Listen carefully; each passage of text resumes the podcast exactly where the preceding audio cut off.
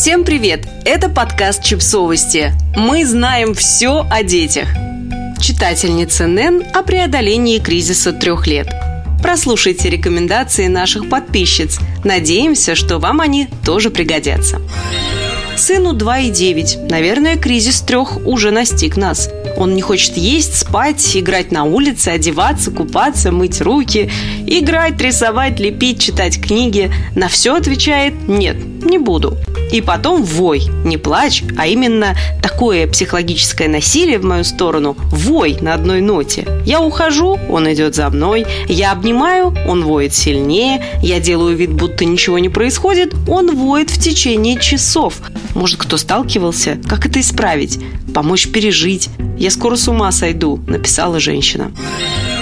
Одним из самых распространенных методов взаимодействия с ребенком, переживающим кризис трех лет, стало предложение Тодлеру сделать самому выбор в рамках предложенных обстоятельств. Я стараюсь давать выбор без выбора, ну вроде как «ты хочешь помыть руки этим мылом или шампунем?» «Да пусть хоть шампунем, если это прокатит», – рассказала подписчица.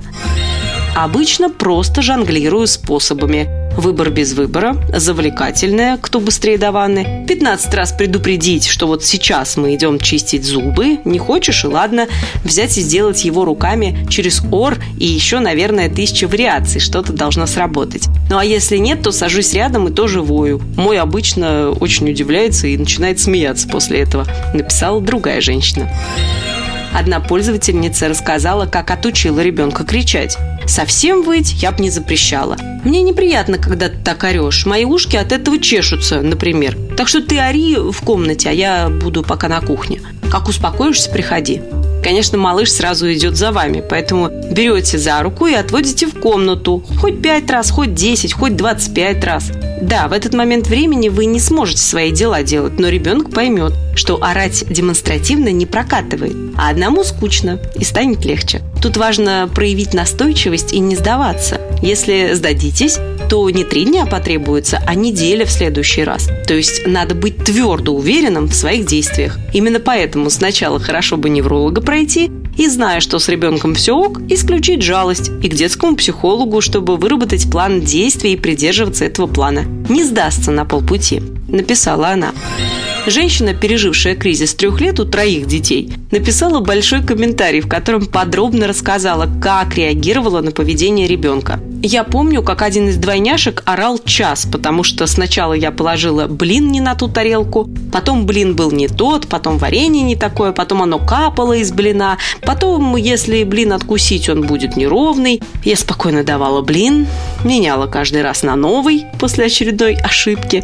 На покусанном блине меня накрыло. Муж на этапе варенья ушел дышать в гостиную.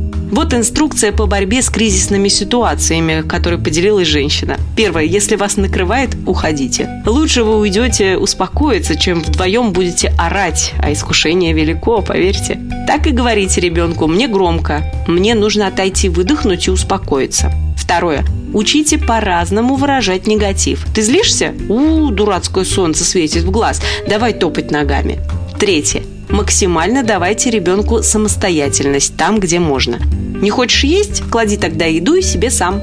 Не хочешь мыть руки? Вот тебе мыло и вода, мой сам. Не нравится одежда? Иди выбирай сам. Ну и будьте готовы к последствиям, хотя мокрый пол лучше часового ора.